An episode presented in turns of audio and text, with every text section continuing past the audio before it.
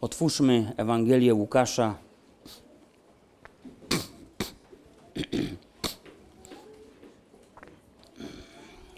Dziesiąty rozdział od 25 wersetu przeczytamy do 37. A oto pewien uczony w zakonie wystąpił i wystawiając go na próbę rzekł: Nauczycielu, co mam czynić, aby dostąpić żywota wiecznego?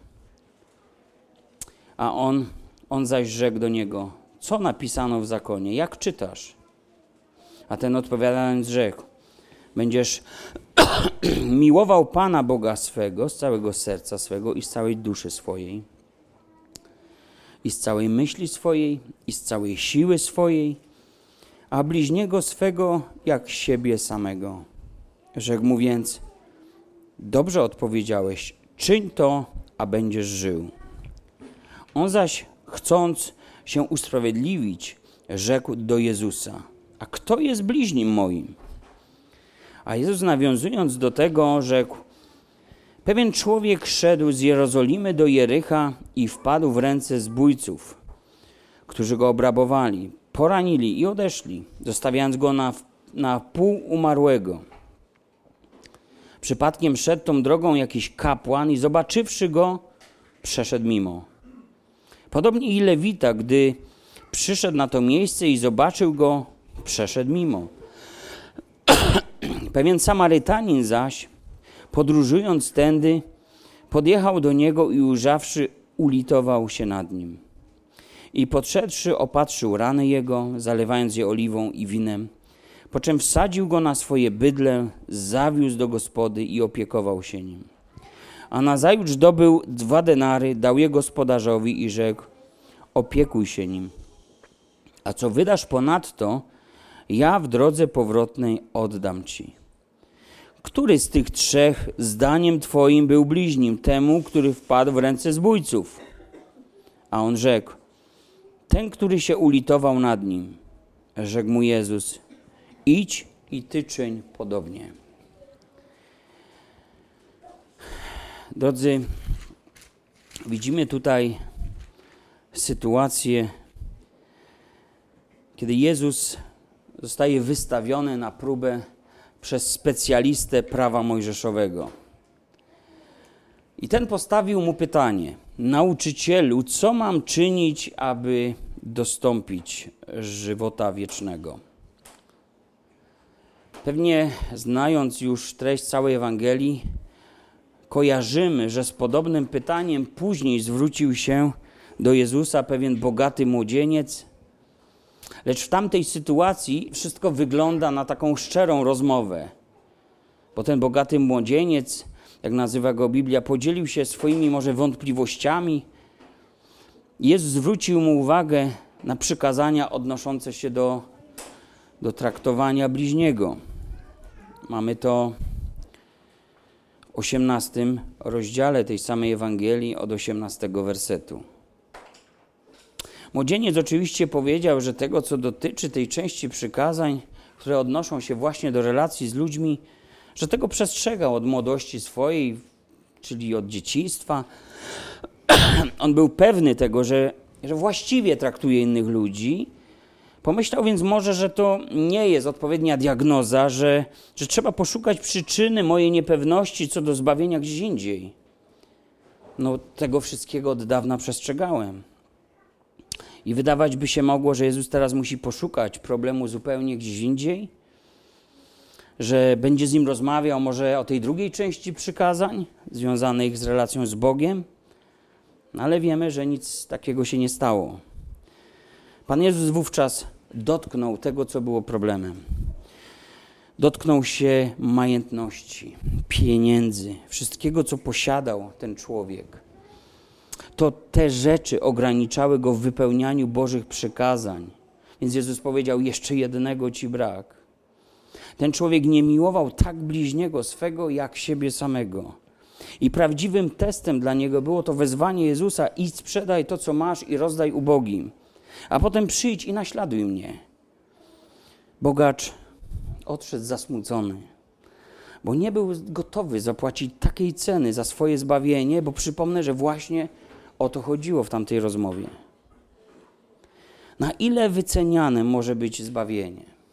Twoje zbawienie.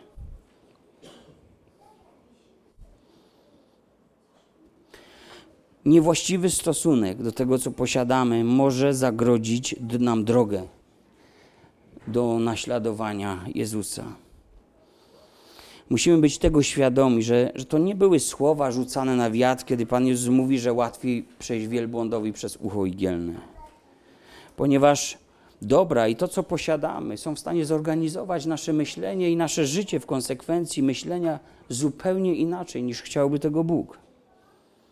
To są priorytety, to są wartości, to są wybory, to jest cały dzień. Jeden, drugi, następny tydzień, miesiąc, miesiące się układają w lata, a lata w pewną drogę, którą idziemy. Bóg wycenił swoje zbawienie wysoko, choć zaoferował je nam za darmo z łaski.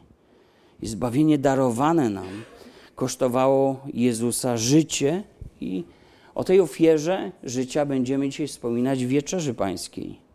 Taki był koszt Bożego ratunku, by nas wybawić z niewoli grzechu, by nie było niczego, co sprawia, że jesteśmy niewolnikami. I pomimo tak niesamowitej oferty dla człowieka, za którą zapłacił przecież ktoś inny, to znaczy Jezus tą drogocenną krwią, w większości przypadków ludzie nie są zainteresowani tym, co Bóg dla nich zrobił. I gdy myślą o swoim zbawieniu, to myślą, że nie są przecież tacy źli, że przecież jest tyle innych dobrych rzeczy, a może są ofiarą tak naprawdę zła innych ludzi. Albo może, że miara ich dobra przeważy jakoś miarę ich zła. Mówią: Okej, okay, dobrze, że Jezus za nas umarł, bo teraz to, co czynimy, ma przecież sens. No, w związku z tym mam dwie złe wiadomości w tej sprawie. Pierwsza, Biblia mówi, że nasze tak zwane uczynki są tak brudne, te tak zwane dobre uczynki są tak brudne przed Bogiem, prorok nazywa je splugawioną szatą, że na ich podstawie nie może być usprawiedliwiony ze swoich grzechów żaden człowiek. A druga zła wiadomość dla tak myślących ludzi jest taka: nie ma czyśćca. Nie istnieje żadne takie miejsce, o którym Biblia mówi, w którym człowiek mógłby otrzymać drugą szansę po swojej śmierci, bo ktoś inny, może bardziej pobożny ode mnie, wykupi mnie stamtąd moimi, swoimi ofiarami, wykupi zapłaconymi mszami, czy zapłaconymi modlitwami, albo po prostu swoją pobożnością. Dobra nowina jest jedna, pomimo tych dwóch złych wiadomości. Każdy nasz dzień to jedna szansa, aby oddać swoje życie Jezusowi. Biblia mówi: Dzisiaj jest dzień zbawienia, dlatego nie zatwardzaj swojego serca. Ani razu Biblia nie mówi, że możesz z tym poczekać do jutra, że jutro też jest dobry dzień, by o tym pomyśleć, by coś w związku ze swoim grzechem zrobić. Jutro nie należy do ciebie, lepiej niż bardzo wiedzą o tym ludzie za wschodnią granicą. Jutro nie należy do nas. Jutro może przyjść śmierć. Jutro moje i Twoje życie może zostać nagle przerwane. I gdzie wtedy pójdziesz? Co się z Tobą stanie? Wiecie, mało ludzi spotkałem, którzy chętnie powiedzą: Do piekła mogę iść. Chociaż i są tacy, a tak mówią dlatego, że mają o piekle i o diable pojęcie odpustowo-ludowe żywcem ze średniowiecza wzięte. Gdyby uchyliły się choćby na centymetr drzwi piekła i oni by to zobaczyli, to struchleliby i chyba umarliby na zawał od samego tego wrażenia. Do piekła mało kto chce iść. Lecz pytanie, czemu Bóg miałby wpuścić cię do swojego nieba? Skoro człowiek odrzucił najlepszą, najdroższą i jedyną, a Tobie nam daną za darmo z łaski Boga ofertę zbawienia. Znamy słowa Jezusa: Ja jestem droga, prawda i życie. Nikt nie przychodzi do Ojca jak tylko przeze mnie. Słowo tylko wyklucza inne możliwości.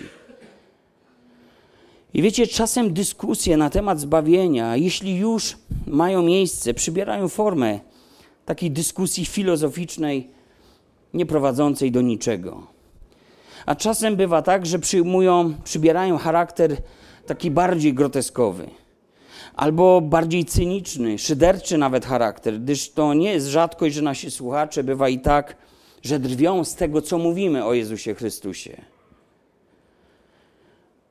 No cóż w takiej sytuacji trzeba, jak powiedzieć, y, trzeba powiedzieć, jak, jak powiedział Jezus, trzeba zrobić właściwie to, strząsnąć proch z nóg swoich i nie rzucać perły przed wieprze? Zawsze się zastanawiałem, w jakich okolicznościach to słowo to już jest ta sytuacja, w której jestem.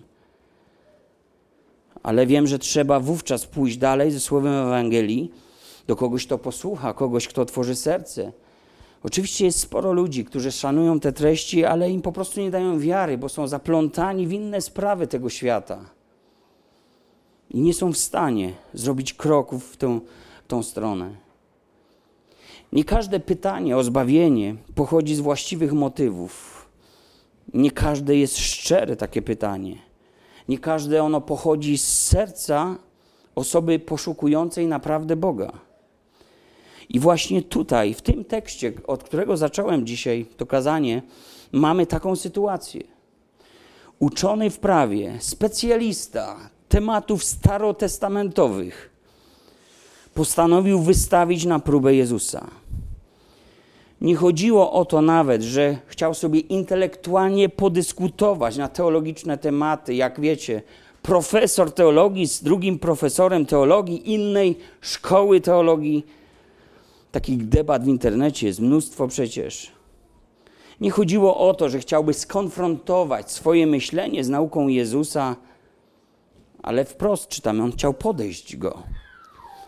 Starał się poddać go testowi, by może spodziewając się, że Jezus, który tak kocha, w jego ocenie zapewnie do przesady, który tak kocha grzeszników, będzie zmuszony obniżyć poprzeczkę stawianą ludziom przez prawo, aby pozyskać ich uwagę, aby oni nie odeszli od Jezusa. A jeśli to zrobi, wówczas okaże się przestępcą prawa. Kimś, kto wybiórczo stosuje prawo. Ale gdy tego nie zrobi, nie dość, że ludzie odejdą, bo poza faryzeuszami, któż byłby w stanie sprostać takim wymaganiom? Może takie było powszechne myślenie? To jeszcze okaże się, że Jezus jest nikim więcej jak jednym z nauczycieli zakonu których było wielu w Izraelu, a którzy to nauczali, że na zbawienie trzeba zapracować sobie i zasłużyć gorliwością w pełnieniu prawa Bożego. I wiecie, być może ta cała rozmowa została sprowokowana też misją uczniów, o której czytamy w dziesiątym rozdziale Ewangelii Łukasza, gdzie Jezus wysłał 72 uczniów z misją. Oni powrócili oczywiście do swojego mistrza, Jezus wysyłając ich, widzimy, że nie nakazał im nauczać prawa, przywrócić standardy moralne ludziom, przypomnieć, co jest w piątej, czwartej, trzeciej, drugiej, pierwszej księdze Mojżeszowej. Nie. On powiedział im tylko: uzdrawiajcie chorych i mówcie im: przybliżyło się do Was Królestwo Boże. Krótko mówiąc, wszystko, co potrzebujecie, macie w Chrystusie, co dotyczy waszego zbawienia. I wiecie, gdy uczniowie wrócili, oczywiście radowali się z owoców swojej misji, a działo się tam naprawdę sporo rzeczy niezwykłych w ich podróży misyjnej, nawet demony były im podległe. I Pan Jezus po wszystkim podziękował w modlitwie Ojcu, tej modlitwie dziękczynnej Ojcu, że zakrył te wszystkie rzeczy przed mądrymi, którzy ich nie rozumieją, a objawił te wszystkie rzeczy prostaczką Czy ludziom prostym, może niewykształconym, może takim, wiecie, tak kwadratowo wyciosanym, którzy jednak nie mieli żadnej przeszkody intelektualnej, aby posłuchać i aby przyjąć to jako dobrą nowinę do swojego życia. Zatem w kontekście tej naszej historii mamy wielu, wielu prostych ludzi, którzy po prostu przyjęli tę Ewangelię. A teraz mamy w kontraście do nich tego jednego uczonego, który reprezentuje wszystkich ich. I on przychodzi z najważniejszym pytaniem życia, na które odpowiada Ewangelia: Jak mogę zostać zbawiony? Ale nie przychodzi szczerze. Mimo złej motywacji tego człowieka, Jezus postanowił wejść w tą rozmowę i go naprowadzić na odpowiedź. Co napisano w zakonie? Jak czytasz? Pada pytanie Jezusa. Pewnie już to wiecie, że pytania są lepsze niż gotowe odpowiedzi, bowiem zmuszają nas do myślenia, do zastanowienia się nad tym, o co sami pytamy, w co wierzymy, jakie przekonania spowodowały takie, a nie inne rozważania. Pytania prowadzą nas dalej niż odpowiedzi. Jeśli komuś jest dane zostać zbawionym, pytanie może zaprowadzić człowieka dalej, choćby dzięki działaniu Ducha Świętego, który bada ludzkie myśli, przekonuje, porusza ludzkie sumienie. I w tym przypadku aż do odkrycia istoty zbawienia, czym ono jest. I widzimy, że ten znawca prawa żydowskiego najpierw został skonfrontowany z pismem które było podstawą dla niego wszystkich rozważań teologicznych. Czemu mnie o to pytasz? Innymi słowy mówiąc, można by tak postawić to pytanie: czemu mnie o to pytasz, skoro znasz pismo? Co napisano jest w zakonie? Co mówi pismo, które czytasz, badasz i które znasz? Co ono mówi o Twoim zbawieniu? Uczony oczywiście został wezwany do tablicy i odpowiedział, przytaczając dwa największe przykazania, w których streszcza się cały zakon, całe prawo. Po pierwsze, że Boga należy miłować całym sercem, z całej duszy, z całej myśli swojej i ze wszystkich sił, jakie masz. Jeśli tak miłuję Boga, Pytanie, ile w moim życiu pozostanie miejsca na nienawiść, na grzech, na zło, na oddanie życia swego innym bożkom? Nie ma takiego miejsca. Skoro wszystko w moim życiu jest zaangażowane dla chwały Boga, z miłości dla Boga, w intencji, w słowie, w zamiarze, w uczynku, no to nie zostaje niczego, żadnego miejsca, aby nie czcić Boga i Go nie miłować. Prawda? Jest to logiczne? Jeśli nie widziałbym, jak z radą śpieszyli znawcy przepisów, którzy gotowi byli na każdą okazję znaleźć jakiś, no, jakiś, jakiś przepis, no to nie wiedziałbym, jak miłować tego Boga. Ale byli ci znawcy prawa i oni właśnie zawsze mieli przepis, receptę na każdą sytuację, na każdą okazję. Jak to jest, że w tym momencie możesz tego Boga tak miłować? I druga rzecz, o której powiedział ten uczony, ten znawca prawa, powiedział, że należy miłować bliźniego swego jak siebie samego. I tutaj również była cała gama przepisów, które mówiły o tym, jak należy miłować tego drugiego człowieka, jak mu okazywać tę miłość. I co ciekawe, w bezpośrednim kontekście tego przykazania, które tutaj padło, są ważne słowa. W Nowym Testamencie one są pomijane, ale każdy Żyd cytując, to miał z tyłu głowy ten kontekst. Trzecia Mojżeszowa, 19 rozdział, 18 werset, tylko jeden werset, tam jest ich więcej, ale ten przeczytam. Nie będziesz się mścił i nie będziesz chował urazy do synów Twego ludu, lecz będziesz miłował bliźniego swego jak siebie samego, bo ja jestem Pan, jam jest Pan. Czy uczony w prawie był mściwym człowiekiem? pamiętliwym, chowającym w swoim sercu uraz do kogoś za coś.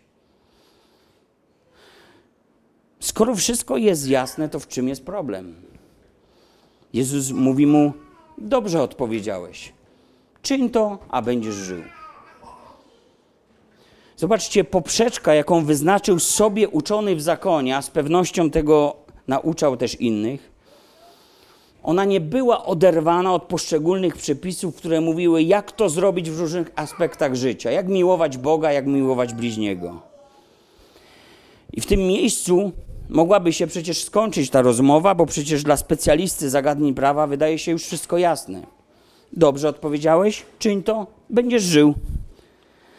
Innymi słowy mówiąc, żyj tak jak mówisz, a będziesz spokojny w sprawie swojego zbawienia. I na pierwszy rzut oka może się komuś wydawać, że Jezus zgodził się z tym człowiekiem, doszli do konsensusu, no i rozmowa się może zakończyć. Ale tak nie jest. A nie jest tak, bo niemożliwym jest, by człowiek miłował Boga całym sercem, z całej duszy, ze wszystkich myśli i ze wszystkich sił. Bóg nigdy nie chciał, aby człowiek zyskał zbawienie dzięki swemu nienagannemu, perfekcyjnemu życiu, na które zresztą go nie stać. Celem prawa nigdy nie było zbawienie człowieka. Dziesięć przykazań otrzymali przecież ludzie, którzy chwilę wcześniej wyraźnie pokazali to Bogu, że nie potrafią wytrwać w miłości takiej, jakiej On oczekuje od nich. Nie byli wierni. Sporządzili sobie cielca i oddawali mu cześć. Więc ktoś może zapytać w takim razie, po co oni otrzymali dekalog? Otóż podtrzymali go po to, aby był ich przewodnikiem do Chrystusa. List do Galacjan, 3 rozdział, 24 werset o tym mówi. Aby był drogowskazem do obiecanego już przed wiekami pierwszym ludziom, którzy zgrzeszyli Adam i Ewie. Aby był drogowskazem do Mesjasza. Do tego, który zdepcze głowę węża, który zwycięży nad diabłem i jego mocą który pokona grzech i jego skutki. A więc zakon, prawo został dany, aby przynieść, nie został dany, aby przynieść zbawienie od grzechu, ale został dany, aby dać poznanie grzechu człowiekowi. Aby człowiek zrozumiał, co zrobił, jaki jest jego życie, jaki jest jego stan. Jego celem było wytworzenie świadomości, celem prawa, danie człowiekowi wiedzy o tym, w jakim stanie się znajduje, jak bardzo potrzebuje Bożego rozwiązania z powodu wszystkich jego grzechów i jego dróg, które są ustawicznie złe. Bo wszystkie myśli serca, ambicje i zamiary człowieka, Bóg powiedział, by ustawicznie złe, niezmiennie złe.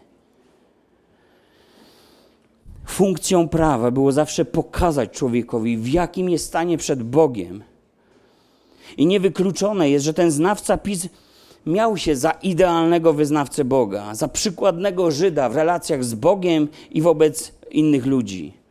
Jego teologia i osobiste poglądy może zakrywały mu tą prawdę o nim samym i też o tym, jaką rolę pełnić powinno prawo w jego życiu.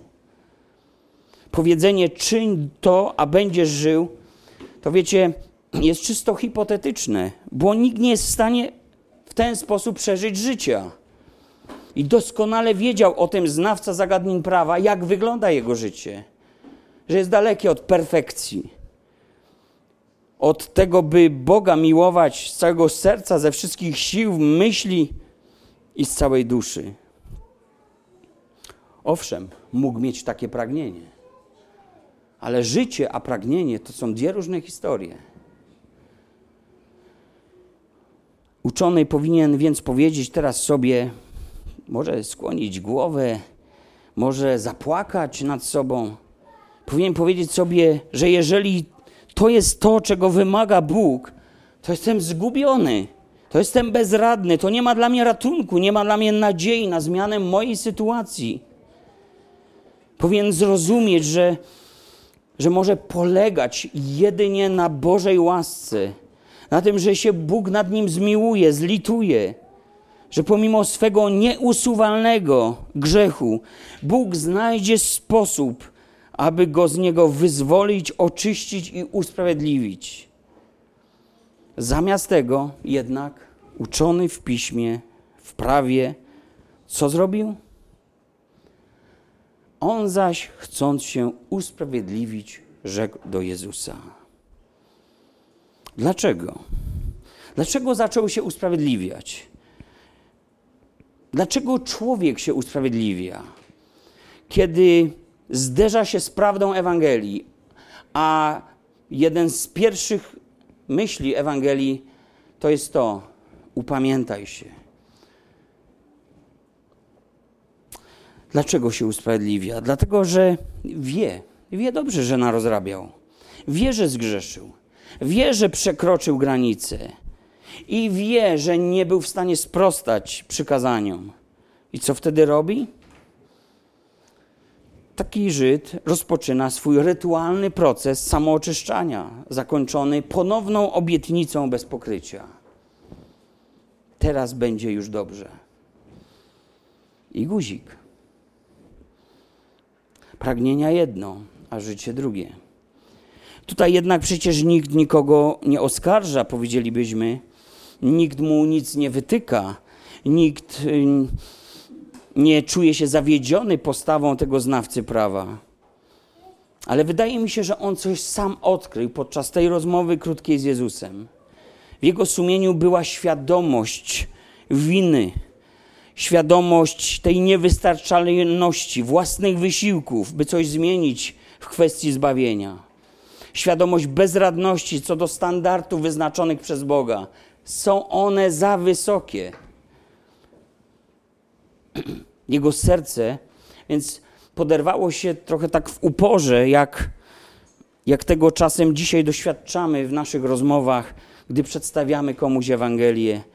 No i, i palnął coś, co, co miało za zadanie go wybielić, usprawiedliwić, dać jakieś realne wyjaśnienie, że przecież człowiek no, nie jest w stanie tak tak funkcjonować i są sytuacje, niezależnie od niego, które go przecież muszą rozgrzeszyć. Padło więc kolejne pytanie: Kto jest bliźnim moim? No powiedz, powiedzcie, kto jest bliźnim moim? Czy to jest takie jasne? Czy to jest takie oczywiste? Czy brak jasnej wykładni bliźniego nie oferuje nam już na tym etapie rozważań rozgrzeszenia i usprawiedliwienia dla wielu naszych zaniechań, działań, słów, które wypowiedzieliśmy. Czy na pewno bliźni to ktoś taki sam jak ja? Miłuj bliźniego swego jak siebie samego? Skoro ja mam bliźniego kochać jak siebie samego, to czy to jest ktoś podobny do mnie? Chwileczkę. Czy raczej nie jest to ktoś z kręgu moich przyjaciół, a co najwyżej z kręgu moich braci, pobratymców, w tym przypadku Żydów. Zobaczcie, jak wiele myśli dzieje się, które nie są werbalnie nawet wyrażone. I kiedy głosisz Ewangelię, takie rzeczy się dzieją, ponieważ jest Duch Święty, który działa. Parę słów, a tak wiele myśli.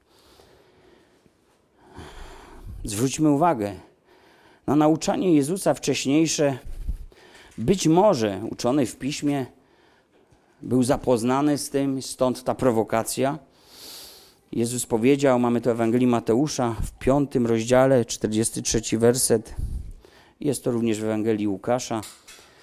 On mówi: Słyszeliście, że powiedziano: Będziesz miłował bliźniego swego, a będziesz miał w nienawiści nieprzyjaciela swego. A ja wam powiadam: Miłujcie nieprzyjaciół waszych i módlcie się za tych, którzy was prześladują, abyście byli synami Ojca waszego, który jest w niebie bo słońce jego wschodzi nad złymi i dobrymi, i deszcz pada na sprawiedliwych i niesprawiedliwych. Bo jeśli byście miłowali tylko tych, którzy was miłują, jakąż macie zapłatę? Czyż i celnicy tego nie czynią? A jeśli byście pozdrawiali tylko braci waszych, cóż osobliwego czynicie? Czyż i poganie tego nie czynią? Bądźcie wy tedy doskonali, jak Ojciec wasz niebieski doskonały jest. Kto więc jest moim bliźnim?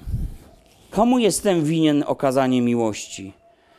Czy nie jest tak, że poprzez wewnętrzną niechęć, chowanie do kogoś urazu, reglamentujemy swoją miłość i od razu stajemy się przestępcami prawa Bożego? No ale jak mógłbym kochać nieprzyjaciela? Jak mógłbym zakochać się w krzywdzicielu? Wiecie, na tak postawione pytanie, w takim kontekście dyskusji, Jezus opowiedział historię o miłosiernym Samarytaninie. I znane nam są szczegóły tej historii, więc tak ogólnie. Zobaczcie, ofiara napadu.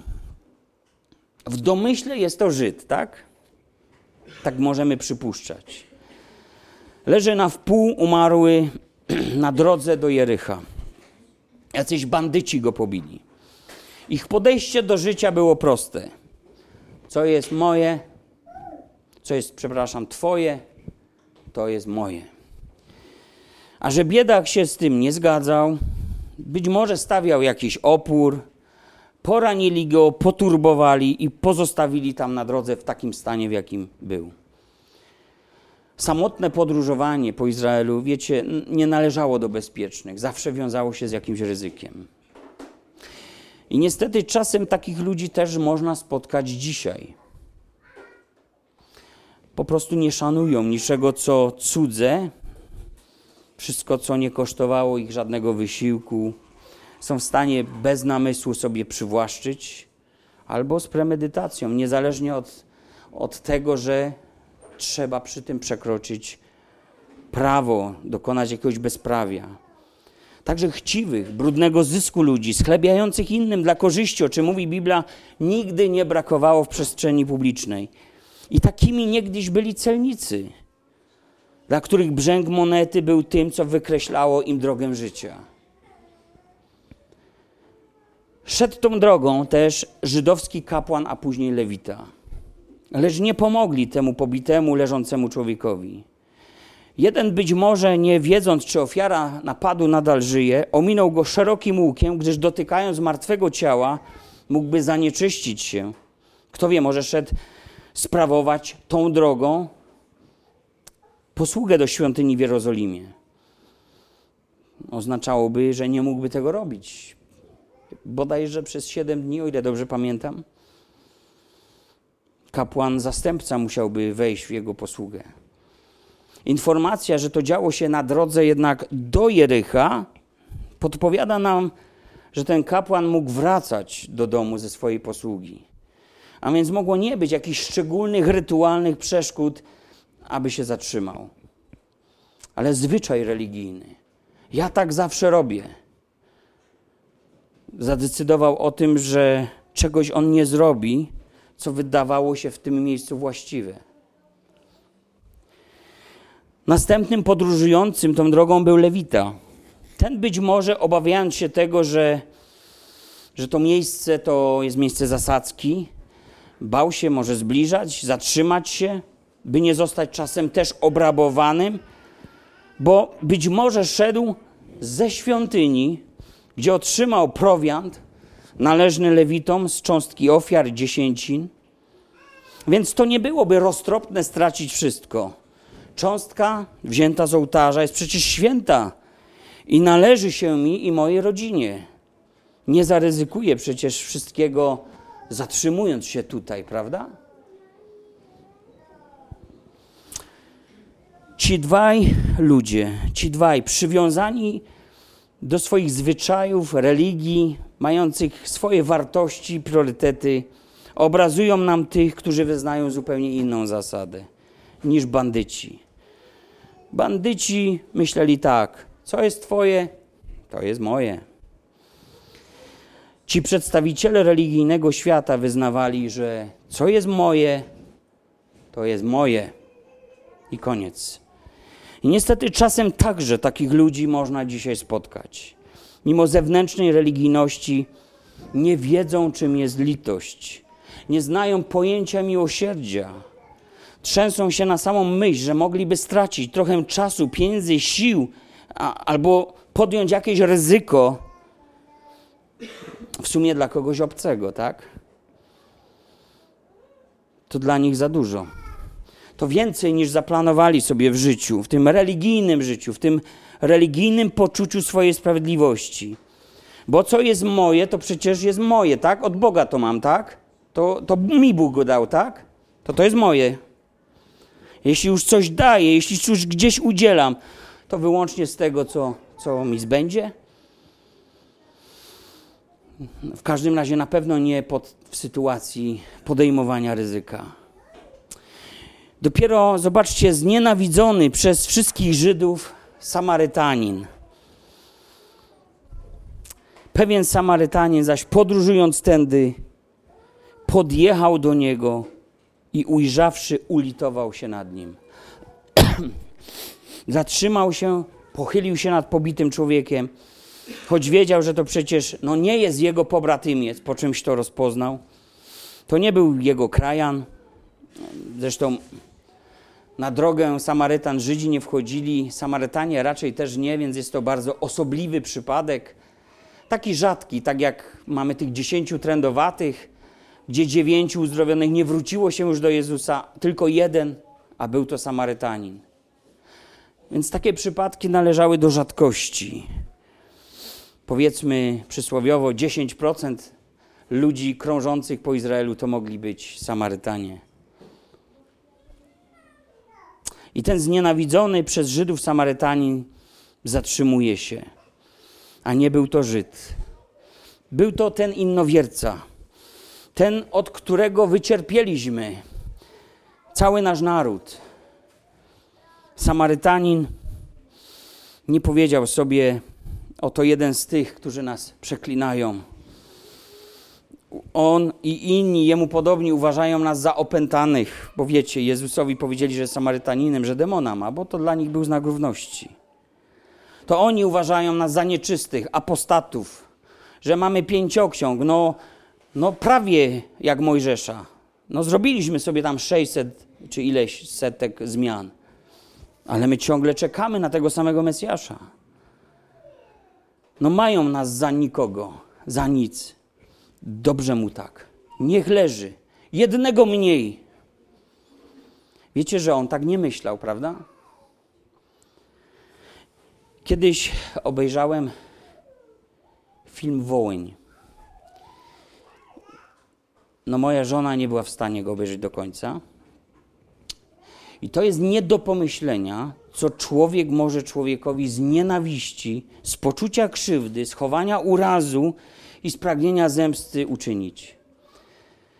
Co może człowiek człowiekowi zrobić z rządzy władzy, z objęcia kontroli nad drugim człowiekiem? Czy nad krajem, jak w tej sytuacji obecnej dzisiaj? Więc jak mógłbym komuś takiemu okazywać miłość? Jak mógłbym okazać potomkom takich ludzi miłość? Wiecie, że potomkowie tych zamordowanych, którzy przeżyli Wołyń, mają takie dylematy? Tym bardziej, że jak mógłbym okazywać miłość, skoro oni do dzisiaj wynoszą na pomniki tych, którzy mordowali moich rodziców, moich dziadków, moich krewnych, moich krajan, moich rodaków. Żydzi mieli takich swoich Ukraińców, wiecie? Za granicą, zaraz obok. Czy też możemy powiedzieć, mieli takich swoich hitlerowców, takich swoich banderowców. To byli Samarytanie właśnie. I my Polacy, co by nie powiedzieć o naszym narodzie, no niestety też mamy, bo trzymamy się bardzo mocno historii. Historii ta przeszłość ma ogromny wpływ na teraźniejszość. Samarytanie także szczerze obdarzali nienawiścią Żydów za wszelkie zło, jakie ci im wyrządzili. Oni byli dla nich może w pewnym sensie, jak dzisiaj Żydzi i Palestyńczycy, oddzieleni wielkim murem. Właściwie wszystko tamtych ludzi dzieliło: historia, narodowość, religia, krzywdy, zaszłości,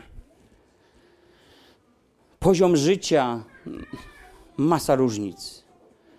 Lecz ku zaskoczeniu pewnie słuchaczy tej historii, Samarytanin okazał się człowiekiem, okazał się bliższy temu pobitemu niż jego rodowici bracia, niż jego najbardziej religijni, ci, którzy uchodzili za wzór w narodzie, za taką, taki moralny wzorzec tego, jak należy w danej sytuacji się zachować. On wyznawał, słuchajcie, inną zasadę w życiu.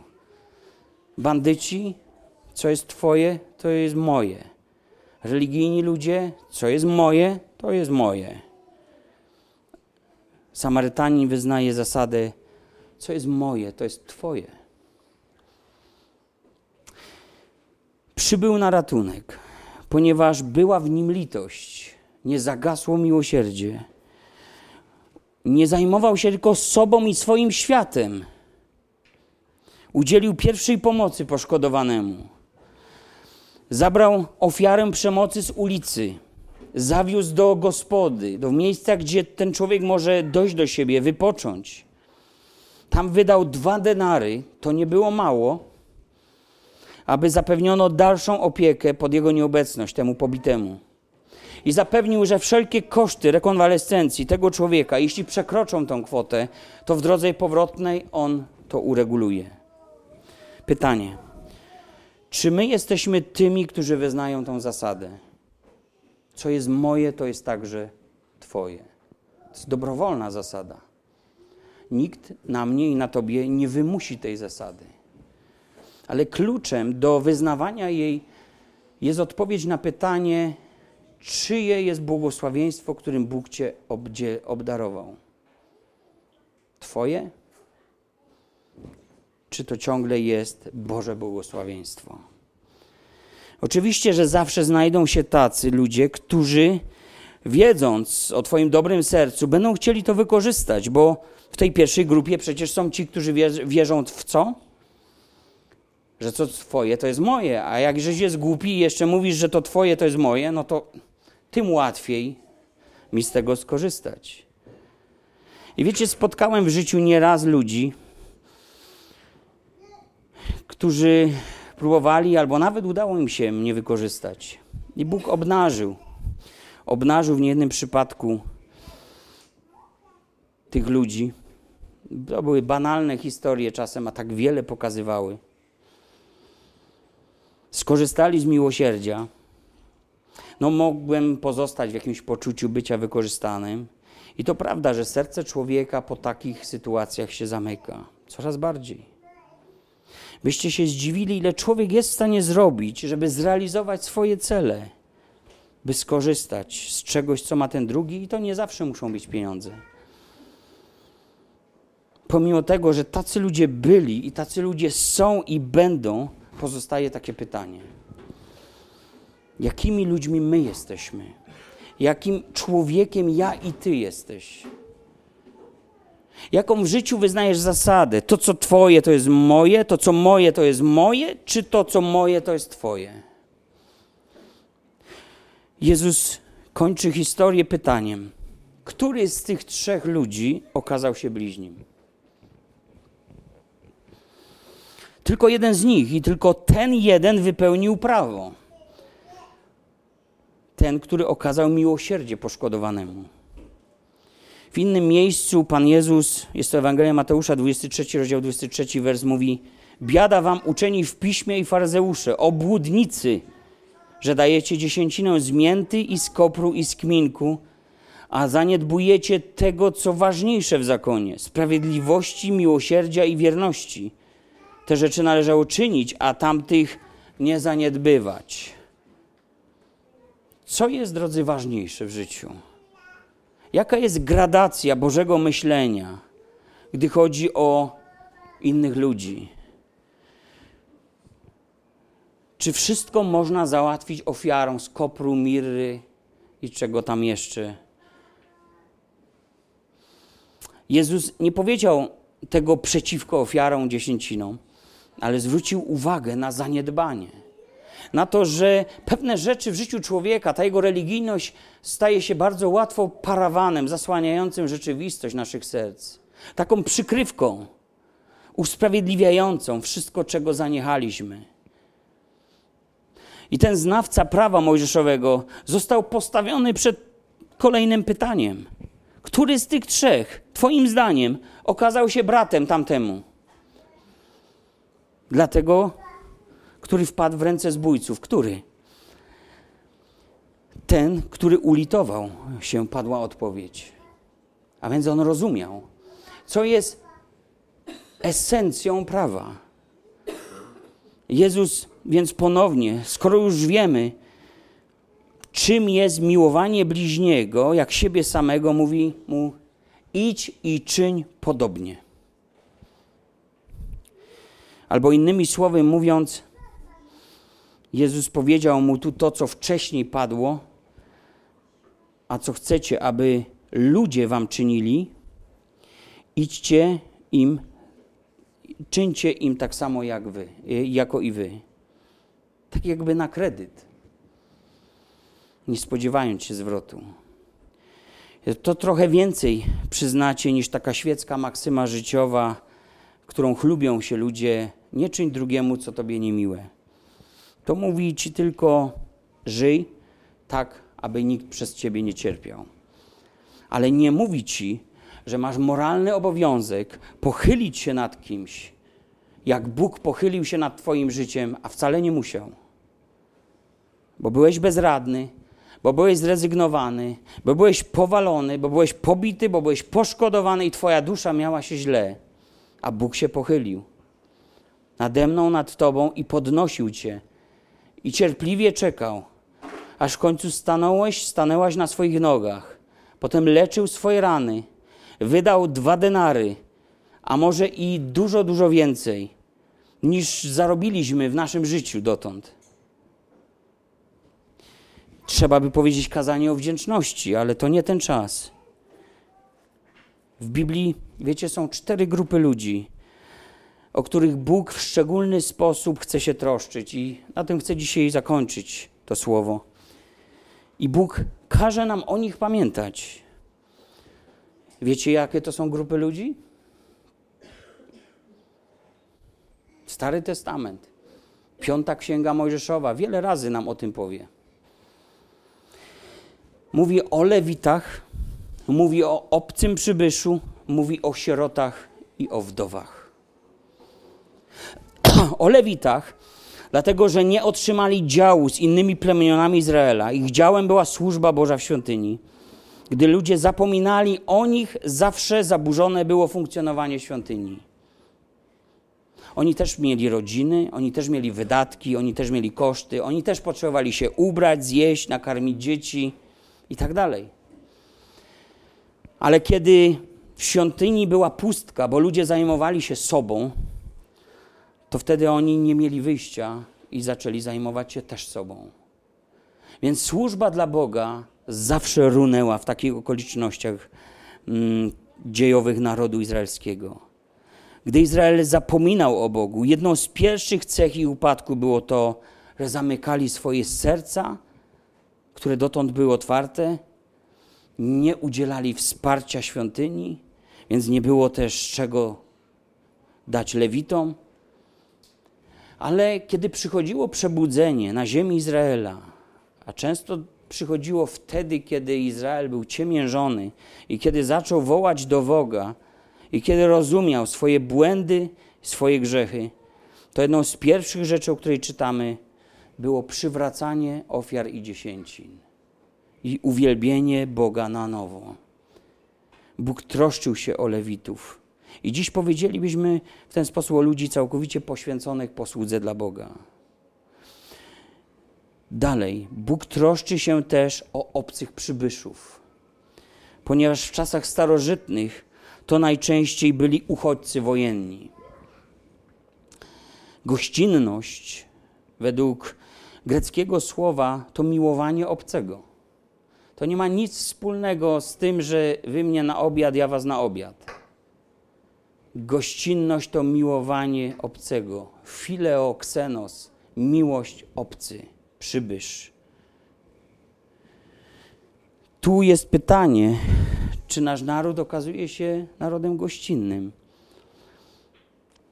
Powiemy, zależy dla kogo. No właśnie. trzeba wrócić do początku tego kazania i zadać pytanie, kto jest bliźnim moim? Bóg troszczył się o przybyszów, ponieważ w czasach starożytnych byli to uchodźcy z wojny. Nie było turystyki finansowej. Bóg uważał, że należy zaopiekować się takimi ludźmi, aby to świadectwo wskazywało im, tym przybyszom, na Boga tej ziemi, na moralność tych ludzi, która mówi o tym, że moralny jest Bóg. Dlatego oni tak postępują. Bóg obrał sobie to miejsce na mieszkanie i to było świadectwo. I dziś w szczególny sposób staje też przed Kościołem w Polsce to wyzwanie. Czy okażemy się bliźnimi dla, dla narodu ukraińskiego? A z tyłu głowy mamy Wołyń. Wczoraj oglądałem relacje z granicy i wypowiedzi różnych Ukraińców, którzy znaleźli pomoc. Ona jest zaraz udzielana po przekroczeniu tej granicy. I ktoś powiedział, była to jakaś zapłakana kobieta, dopiero co otarła łzy. Powiedziała: To niesamowite, że udzielacie nam pomocy. Przecież my wam uczyniliśmy tyle zła, a wy nie oglądacie się na przeszłość. My nie oglądamy się na przeszłość, to ona chyba nie zna Polaków. My wszystko mierzymy przeszłością. Putina, Niemców, sojuszników, aliantów, wszystkich mierzymy przeszłością. Bo historia dała nam po tyłku, tak, że mamy twarde te cztery nasze litery. Więc nie potrafimy inaczej. Lecz w tej sytuacji dzieje się coś, co kruszy nasze polskie serca, przynajmniej niektórych, wobec tego cierpienia i tego, co się dzieje. A może jest to jakaś, jakiś wyraz naszej polskiej kalkulacji, że to może przyjść do nas. Więc lepiej zachowajmy się właściwie, może ktoś wobec nas się zachowa właściwie. Nie będę tego rozsądzał. Myślę, że każdy człowiek sam w swoim sercu musi to rozstrzygnąć. Co nim powoduje? Bądź co bądź stoi przed nami wielkie wyzwanie. Jeśli wspomniałem o tym, szacuje się, że ponad milion ludzi może przekroczyć granicę. To zależy od skali działań, skutków.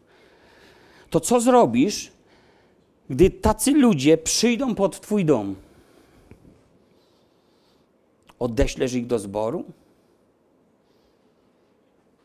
Zbór w Zamościu podobno to jest teraz materac za materacem. Nie ma jak odesłać ludzi do zboru. Co, na dachu ich położysz?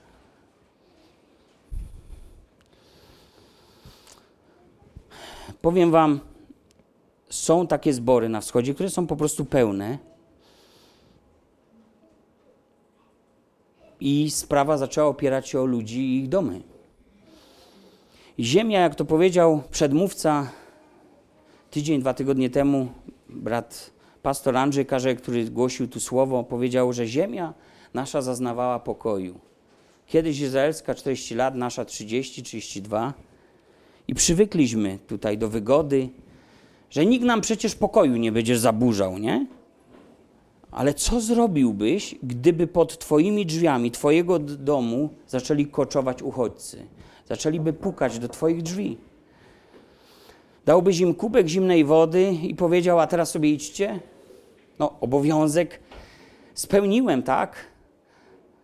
Dałem kubek zimnej wody, to tak jakbym Jezusowi go dał. A teraz sobie idźcie. A może kiedyby nie poszli, zadzwoniłbyś po jakieś służby odpowiednie. Dzisiaj w Polsce mamy na wszystko jakieś służby. 112 i sami ci znajdą służbę. Obsłużą cię.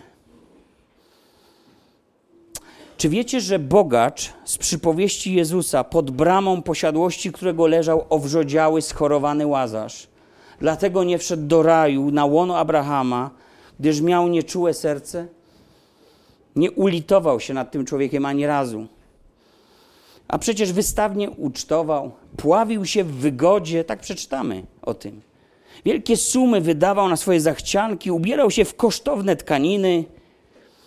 Nie stać go było, mimo tego przepychu, żeby pochylić się nad biednym człowiekiem. By zmienić jego los, choćby odrobinę, choćby trochę ulżyć mu w jego tragicznym stanie. I gdy bogacz później rozmawia z Abrahamem po śmierci swojej, ten mówi mu: Widzisz, Ty dobro otrzymałeś za życia. To, co miałeś, nazywałeś swoim dobrem, dobrami.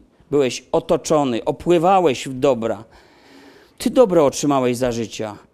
A więc już zapłatę swoją masz. Otrzymałeś, zabrałeś, skonsumowałeś. Teraz łazarz tu otrzymuje dobro, którego nie zaznał ani razu, choć pod Twoim domem był. Gdyż tam żyjąc obok Ciebie doświadczył tylko zła. I teraz wszystko się odwróciło w Twoim życiu. Ty tu męki cierpisz, a on doznaje pociechy. Czy to sprawiedliwe? Tak, u Boga to sprawiedliwe. I to jest szokujące dla mnie jako czytelnika Biblii, że, że z treści tej przypowieści wynika, że to brak miłosierdzia tego bogatego człowieka zafundował mu taki los na wieczność. Bóg także w szczególny sposób, drodzy, idąc dalej, myśli o sierotach i wdowach. Bo były to osoby naprawdę samotne, pozbawione środków do życia, nie mogące w żaden sposób odpłacić dobroczyńcy za wyświadczone jakiekolwiek dobro. Dlatego w liście Jakuba czytamy, pierwszy rozdział, 27 wers. Czystą i nieskalaną pobożnością przed Bogiem i Ojcem jest to, nieść pomoc sierotom i wdowom w ich niedoli i zachowywać siebie niesplamionym przez świat. W tych trzech przypadkach no, nie ma kalkulacji, nie ma żadnej korzyści, nie ma żadnego interesu. Wszędzie tracisz. Nawet to, kiedy siebie zachowujesz niesplamionym przez świat, to tracisz u świata. No boś jakiś dziwak, niekompatybilny człowiek. Trzeba na ciebie uważać, mieć cię na dystans, pod okiem. O, no to lepiej się pobratać z nimi, nie? Już będą uważali, że jestem swój. Może Ewangelię im powiem. No tak, będą słuchali takiej Ewangelii. Jak, to jest taka sama Ewangelia, jak oni mają. Niczym się nie różnisz. Udzielanie pomocy w takiej sytuacji Słowo Boże nazywa czystą pobożnością, niczym nieskalaną. Gdy myślę o tych wdowach i sierotach w Izraelu, najbiedniejsze osoby, samotne, porzucone. Wiecie, jak to jest z ludzką naturą. Każdy nasz dobry czyn może nieść za sobą jakiś ładunek oczekiwania, choćby oczekiwanie na wdzięczność. A Jezus mówi: A jeśli pożyczacie tym, od których spodziewacie się zwrotu, na jaką wdzięczność zasługujecie? I grzesznicy pożyczają grzesznikom, aby to samo odebrać z powrotem. Ale miłujcie nieprzyjaciół waszych, dobrze czyńcie i pożyczajcie, i nie spodziewając się zwrotu, a będzie obfita nagroda wasza i synami Najwyższego będziecie, gdyż On dobrotliwy jest i dla niewdzięcznych, i dla złych. Bądźcie miłosierni, jak miłosierny Ojciec wasz jest. Więc pytanie, gdzie pragnę nagrody? Jeśli tutaj może się okazać, że będę przestępcą zakonu. Jeśli szukamy swej nagrody w niebie, to nasze serce będzie tutaj otwarte. Będziemy mieli dobrze poukładane w głowach na temat swojego życia, swoich wartości. Właściwą relację będziemy mieli do darów Bożych. W Chrystusie możemy nieść z otwartym sercem Jego miłość, okazując ją tym, którzy nie mają jak wyrównać z nami rachunków. A może są to ci, którzy nas skrzywdzili.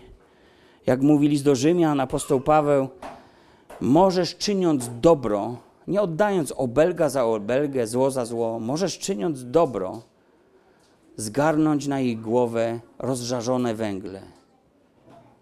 Czyli możesz doprowadzić do takiej sytuacji, że ci ludzie się zawstydzą głęboko, a wstyd zazwyczaj jest odczuciem wynikającym z uświadomienia sobie, jak wielkie zło uczyniłem. Jakie więc motto życiowe wyznajemy i reprezentujemy swoim życiem? Co jest Twoje, to jest moje. Co jest moje, to jest moje. Albo co jest moje, to jest Twoje. Obecny czas jest szczególny. Polska, cały kraj ma możliwość wznieść się ponad rany, ponad uprzedzenia, ponad pamięć o mordach wołyńskich ponad tragedię przeszłości, ponad wszelkie urazy, ponad doznane krzywdy, by okazać się takimi, jakimi był Bóg wobec nas. A Biblia mówi, że kiedy byliśmy jeszcze wrogo usposobieni, kiedy byliśmy jeszcze grzesznikami, Chrystus za nas umarł.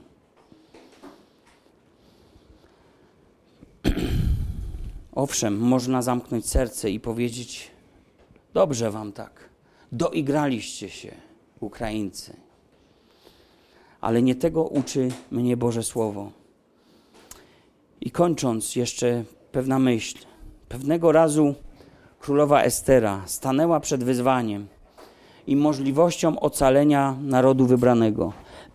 Jej pozycja była niezagrożona. Mogła czuć się bezpiecznie. W końcu była w związku małżeńskim z niebyle kim. Wziął sobie ją za żonę. Taka protekcja była silniejsza niż jakiekolwiek zakusy złego człowieka. I dzisiaj my liczymy na protekcję i sojusze, na NATO, na, na Bóg wie, co tam sobie jeszcze liczymy. Ale tą historię z księgi Estery, kiedy czytam, widzę, że Mordochaj, jeden z bohaterów, przyszedł do tej kobiety i powiedział jej: Nie myśl sobie, nie myśl sobie, że dzisiaj ty jedna ocalejesz. Kto bowiem może właśnie, kto wie, może właśnie na ten dzień zyskałaś tą pozycję, jaką posiadasz, tą siłę, jaką masz, i to błogosławieństwo, i te możliwości, aby wstawić się za tym narodem. I drodzy, dziś mamy co? 26 lutego, tak? 22 rok. Gdy to kazanie głoszę, my nie wiemy, na jakiej granicy zatrzyma się ten pan, który rozpoczął tą wojnę. Z wojskami swoimi i już wiemy, że z najemnikami. Nie wiemy, czy jest coś, co go może zatrzymać, przestraszyć. Nie wiemy, czy może zadrży mu pewnego dnia ręka i wystrzeli w naszym kierunku jakieś pociski, rakiety, albo dokona prowokacji, która usprawiedliwi jego wejście. A może zadrży mu ręka i uruchomi broń atomową, żeby przestrzec, żeby zakończyć próby jakiegokolwiek pokazywania i grożenia mu palcem. Tak zrobiła kiedyś Ameryka wobec Japonii. A może skończy się bronią biologiczną, chemiczną? Absolutnie tego nie wiemy. Jego żądania i groźby, i to wiemy, nie dotyczą tylko Ukrainy. Powiedział wprost, a kończąc powiedział: Chcę, żebyście mnie dobrze usłyszeli. Jak ktoś źle usłyszał, powinien sobie to cofnąć i jeszcze raz to posłuchać. Chcę, abyście mnie dobrze zrozumieli i usłyszeli. A więc one sięgają także Polski i bardzo mu na tym zależy, aby naród polski te groźby usłyszał. I w pewnym sensie jego przesłanie jest jak przesłanie Sanheryba do króla izraelskiego, który oblegał Jerozolimę, napisał list, z którego wynikało tylko tyle: bójcie się, a potem się poddajcie. Ulegnijcie groźbom i naszym żądaniom. No i król otrzymał takie przesłanie i co zrobił? Poszedł przed Boże oblicze i rozwinął ten zwój przed Panem i tam prosił Pana o pomoc. I ten mu odpowiedział. I ten mu odpowiedział. Goliat, Filistynczyk, wspomniany też dzisiaj, także lżył szeregi Boga żywego. Miał dużo do powiedzenia. Jak zachowamy się dzisiaj? Czy zachowamy się godnie? Może te 30 lat błogosławieństwa, dobrobytu i, i takiej łatwości, z jaką mogliśmy w spokoju pracować, żyć, rozwijać się, może właśnie na ten dzień. Abyśmy okazali się ludźmi godnymi tego błogosławieństwa i postąpili właściwie, zachowali się właściwie, jak ten miłosierny Samarytanin. Może to jest początek i to jest nasz test. Zobaczcie, uczony w piśmie podjął rozmowę, wystawiając go na próbę. A kończy się ta historia tym, że teraz on musi wypróbować samego siebie bo przecież chodzi o ważną sprawę. Nauczycielu, co mam czynić, aby dostąpić żywota wiecznego? To jest właśnie miłowanie bliźniego jak siebie samego. To jest zachowanie się właściwie. I pamiętajmy, że był też w księdze Esterze inny bohater negatywny, Haman, który chciał wszystkich pozabijać, a jednemu szczególnie przygotował stryczek. I wiecie, co się stało. Sam na nim zawisł. Boże zrządzenie i odwaga jednej kobiety, która zachowała się właściwie, a nie musiała, tak przynajmniej z jej perspektywy wynikało, zachowała się odważnie, właściwie i zmieniła przyszłość. Jest to taka lekcja dla mnie, dla nas. Nie tylko jakaś biblijna lekcja, ale lekcja miłosierdzia. Myślę, że będziemy mieli okazję, aby sprostać wydarzeniom i okazać się oby nie jednymi z tych trzech, których spotkał pobity, ale tym jedynym, miłosiernym Samarytaninem. Amen.